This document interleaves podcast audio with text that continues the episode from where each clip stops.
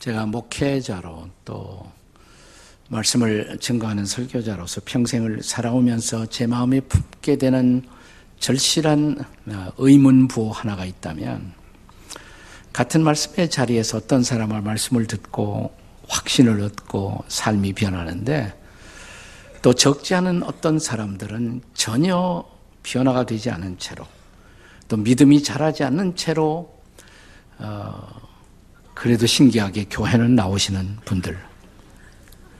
네. 왜 그럴까? 라는 물음입니다. 어떤 교회에 새로운 담임 목사님이 취임하여 첫 설교를 하게 되셨습니다. 교인들은 그 처음 설교에 상당한 은혜를 받고 이번엔 목사님이 정말 잘 오셨구나 라는 마음을 갖게 되었습니다. 그런데 다음 주일 목사님은 지나간 주일과 똑같은 본문으로 똑같은 내용의 설교를 반복하셨다고 합니다.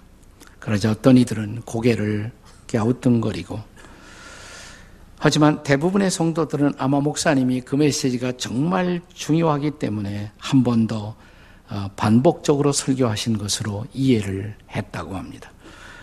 근데 문제는 세 번째 주일, 다시 목사님은 똑같은 본문으로 똑같은 내용의 설교를 반복하시자 어, 몇몇 교우들은 참지 못하고 목사님을 찾아가 항의를 했다고 합니다. 목사님.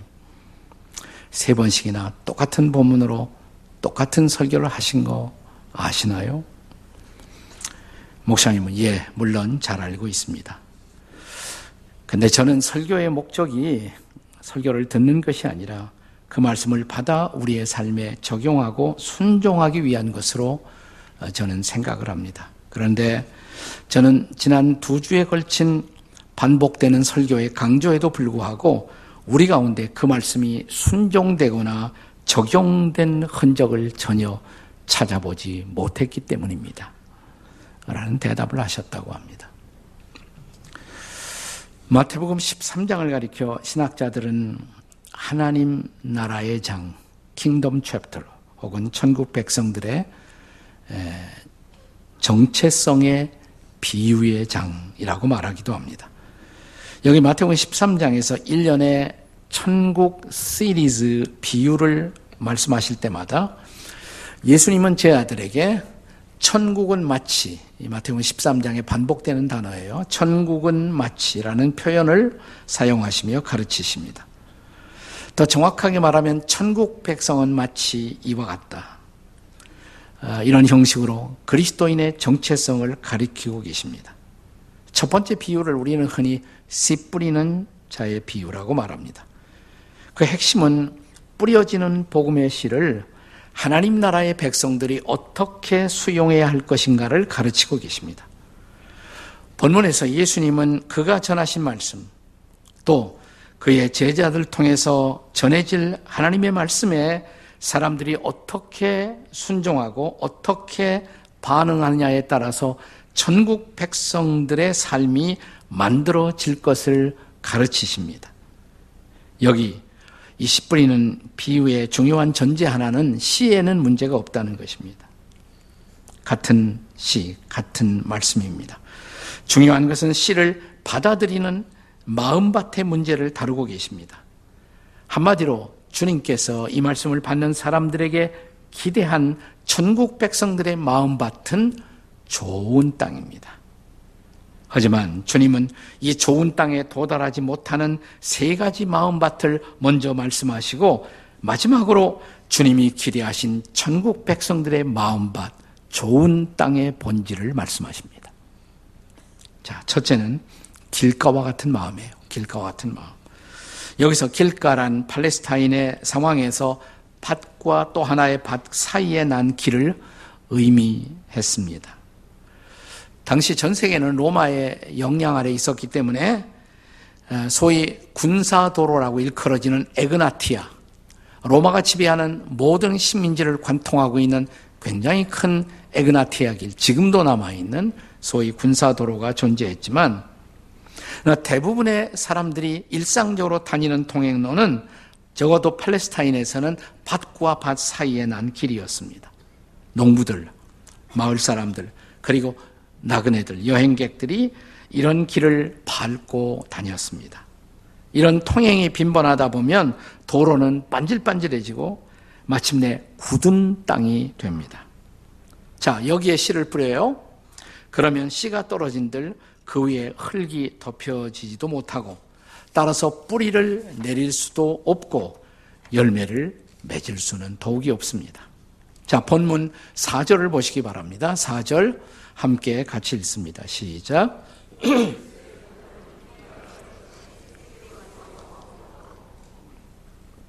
뿌릴새 더러는 길가에 떨어짐에 새들이 와서 먹어버렸고 그런데 예수님은 제자들에게 이런 마음밭의 의미를 19절에서 예수님이 친히 해석을 하세요. 자, 19절 말씀 같이 읽겠습니다. 시작. 아무나 천국 말씀을 듣고 깨닫지 못할 때에는 악한 자가 와서 그 마음에 뿌려진 것을 빼앗나니 곧 길가에 뿌려진 자요. 이미 이런 사람들의 마음은 굳은 땅 같아서 말씀을 흡수하지 못하고 그냥 말씀이 그대로 씨가 길가에 있자 악한 자, 새로 묘사되는데 이 새는 악한 마귀의 상징이라는 것이죠. 마귀가 와서 자, 흡수되지 못한 그 말씀을 빼앗아감으로 도저히 말씀의 결실을 기대할 수 없는 유형의 사람들입니다. 저는 이런 유형의 소위 교인들, 기독교인들을 가리켜서 명목상의 기독교인, 소위 nominal Christian, name only Christian, 이름뿐인 크리스찬이라고 부르고 싶어요. 이름만 기독교인이지 말씀에 대한 열정도 관심도 없는 교인들입니다. 금세기의 유명한 기독교 문학가인 C.S. 루이스가 쓴 책 가운데 악마의 편지, Screwtape Letter라는 책이 있는데 이 책에 보면 이런 이야기가 나와요. 어느 날 한 노신사가 도서관에서 신앙에 관한 책을 읽다가 갑자기 신앙에 대한 관심이 생겨났습니다. 아, 그래서 막 그걸 생각하려고 그러는데 보니까 또 점심시간이 가까워요. 시계를 보니까 점심시간이 다가옵니다. 에이, 오늘 점심 뭐 먹지? 지금 생각난 그것은 밥이나 먹고 생각하자. 점심시간이 왔어요. 점심 끝나고 이어질 여러 가지 일들을 생각하다가 머리가 분주해지자 방금 전에 읽었던 책에서 가졌던 신앙에 대한 관심, 그것은 그냥 순식간에 다 사라져버리고 말았습니다. 그러자 그 모습을 보고 이 신사, 노신사 뒤에 있는 악마가 회심의 미소를 짓습니다. 근데 바로 이런 상황이 예배의 자리, 교회당에서도 어, 언제나 일어날 수 있다는 것이죠. 자, 어느 날 설교를 들으면서 아 그렇지 그건 일리가 있어 내 마음도 말씀에 대해서 좀 반응을 하는 것 같아요 막 생각하려고 그러는데 갑자기 생각나기를 근데 오늘 예배 끝나면 점심은 어디 가서 먹지 그게 또 생각이 나는 거예요 네. 식당 갔어요 네. 점심 끝나고 어떻게 하지 조금 전까지 설교 시간에 잠시 내 마음에 다가오던 그 메시지는 깨끗이 사라집니다. 이런 사람을 보고 그 뒤에서 회심의 미소를 짓고 있는 악마의 모습을 한번 생각해 보십시오.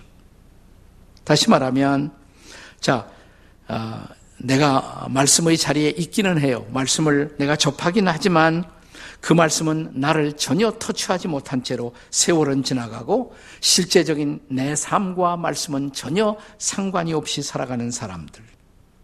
이것이 바로 명목상의 기독교인들의 모습인 것입니다. 바로 그들의 마음이 길가와 같은 마음인 것입니다. 혹시, 혹시 내 마음은 길가와 같은 마음은 아닐까요? 옆에 분을 쳐다보시면서 혹시 길가는 아니신가요? 한번 물어보세요. 시작. 혹시 길가는 아니신가요? 네. 두 번째는 돌박 같은 마음이에요. 돌박 같은. 우리가 이스라엘 방문해 보면 실제로 우리는 거기에 돌밭이 많은 것을 볼 수가 있습니다. 라임스톤, 어, 석회석 같은 것이 많아서 그런 것에 씨를 뿌리면 당연히 뿌리를 내리지 못하고 열매를 맺지 못합니다. 자, 본문의 5절과 6절을 같이 읽겠습니다. 시작. 도로는 흙이 얇은 돌밭에 떨어짐에 흙이 깊지 아니하므로 곧 싹이 나오나 해가 돋은 후에 타서 뿌리가 없으므로 말랐고 자 이런 돌박 같은 마음에 대해서 이것이 무엇을 의미하는지 예수님의 해석을 들어보세요. 자, 같은 마태복음 13장 20절 21절에서 예수님이 친히 해석하십니다. 같이 읽겠습니다. 시작. 돌밭에 뿌려졌다는 것은 말씀을 듣고 즉시 기쁨으로 받되 그 속에 뿌리가 없어 잠시 견디다가 말씀으로 말미암아 환란이나 박해가 일어날 때에는 곧 넘어지는 자요.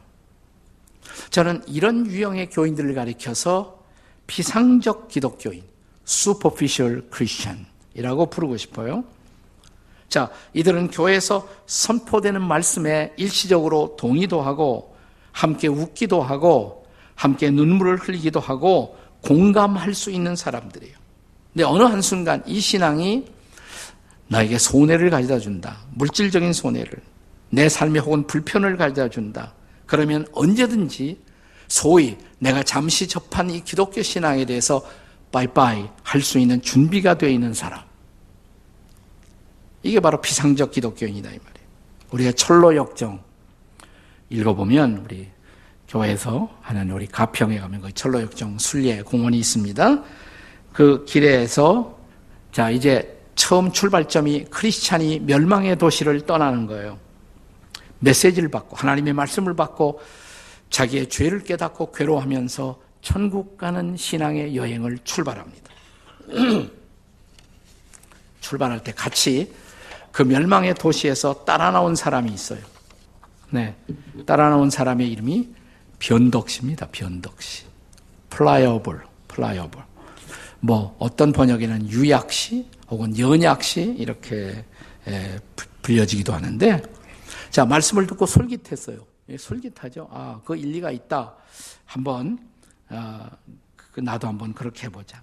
그는 이 말씀을 듣고 나도 마음이 황홀해졌다. 이런 고백을 해요. 하지만 얼마 가지 않아서 크리스찬과 함께 늪 속에 빠집니다. 절망의 늪 속에 빠집니다. 그러자 갑자기 이 Pliable 변덕씨는 화를 내면서 항의를 합니다. 이것이 당신이 말한 그런 행복이란 말이요. 우리가 이 길을 떠나온 지 얼마 안 돼서 이런 고생이 있다면 앞으로 얼마나 많은 고생이 있겠소. 그리고 그는 다시 돌아갑니다. 자기 고향 집으로 멸망의 도시로 다시 돌아갑니다. 바로 이런 유형의 교인들, 다시 말하면 그 신앙의 여정이 결코 목표에 도달할 수 없는 사람들, 이런 것을 비상적 교인들 혹은 감정적 교인들이라고 말할 수가 있어요. 최근 중국 땅에서는 교회에 대한 핍박이 갑자기 아주 심해졌습니다. 많은 선교사님들이 지금 중국을 떠나고 있습니다. 절반 이상을 떠났어요. 한 통계에 의하면 어, 중국 정부가 거의 3분의 2의 선교사들을 다 쫓아냈다고 합니다. 네. 여러분 기도하셔야 돼요. 중국을 위해서 특별히 여러분 기도를 많이 하셔야 합니다. 그런데 과거에도 한때 소위 문화혁명 당시에 그런 핍박이 와서 교회를 다 폐쇄시키고 선교사를 전원 다 쫓아냈던 적이 있어요. 그때 한 선교사님이 중국 지도자와 마지막 작별의 티를 차를 나누면서 이런 말을 했다고 합니다. 잘 견딜 수 있겠소. 앞으로 잘 견딜 수 있겠소. 그러자 이 중국 지도자는 선교사님 지금 우리가 차 마시고 있잖아요. 이 차가 제맛이 나려면 이 뜨거운 물에 잘 우려내야 차 맛이 나지 않습니까? 저는 다가오는 고난, 이 고난은 진짜 성도와 가짜 성도를 구별하는 계기가 될 것이라고 믿습니다. 성교사님, 진짜들은 모두 다 잘 견딜 것입니다. 가짜들은 물론 떠나가겠지만 진짜들은 잘 견딜 것입니다. 다시 말하면 잠시의 환란, 조금의 어려움, 그 어려움을 견디지 못하는 가짜들. 이게 바로 피상적 돌밭 교인들인 것입니다. 네. 행여나 혹시나 옆에 사람 쳐다보시면서 돌밭 아니세요? 한번 물어보세요. 시작. 돌밭 아니세요? 이렇게 물어보는데 전혀 대답하지 않고 움직이지 않는 사람이 진짜 돌입니다. 이게 돌밭. 세 번째는 가시떨기 같은 마음입니다. 가시떨기 같은 마음. 이 가시떨기 밭에 떨어진 씨 한번 생각해 보세요. 7절입니다. 본문의 7절 같이 읽습니다. 시작. 도로는 가시떨기에 떨어짐에 가시가 자라서 기운을 막았고. 자, 이게 도대체 어떤 마음이냐? 예수님이 또 해석을 하세요. 13장 22절. 자, 22절을 같이 읽습니다. 시작. 가시떨기에 떨어졌다는 것은 말씀을 들으나 세상의 염려와 재물의 유혹에 막혀 결실하지 못하는 자요. 자, 이들에게 말씀에 대한 관심도 있어요. 열정도 있어요. 말씀을 사모해서 열심히 경청하기도 했습니다. 근데 문제는 이들에게 말씀에 대한 관심보다 더 큰 관심, 더 큰 다른 욕심이 있었어요. 물질적인 재물의 욕심이 있었습니다.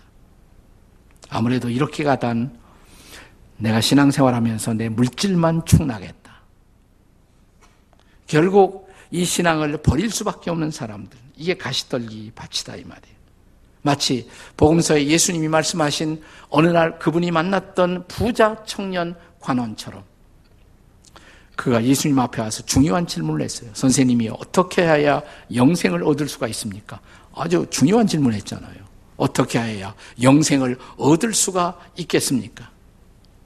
근데 예수님이 가만히 보니까 이 사람의 마음 속에 재물이라는 욕심이 많아요. 이걸 버리지 못하면 신앙생활 제대로 못할 사람인 걸 아시고 예수님이 우리에게 꼭 같은 말씀을 다 하시는 건 아니란 말이죠. 이 청년에게만 이런 말씀을 하셨어요. 당신이 가진 것을 다 버리고 나를 따라오시오. 그러면 영생을 얻을 수가 있습니다. 성경은 기록하기를 이 청년이 재물이 많은 거로 근심하며 떠나니라 그랬습니다. 이 사람이 재물에 대해서 뭐 그렇게 큰 집착이 없는 사람이라면 그런 예, 예수님 믿는다고 해서 꼭 그런 요구를 하시는 것은 아니죠. 나 이 사람의 케이스에서는 그랬단 말이죠. 다시 말하면 재물보다 예수님이 더 중요해야 할 텐데 그렇지 못했다 이 말이에요. 예수님보다 재물이 더 위에 있었어요. 그래서 예수님을 버릴 수밖에 없고 떠날 수밖에 없었단 말이죠. 이런 사람들이 가시밭 같은 마음의 교인들입니다. 저는 이런 교인들을 세속적 기독교인이다 이렇게 부르고 싶어요. worldly Christian.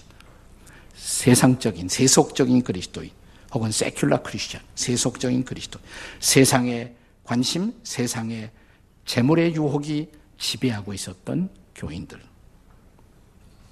철로 역정에도 그런 순례자가 등장합니다.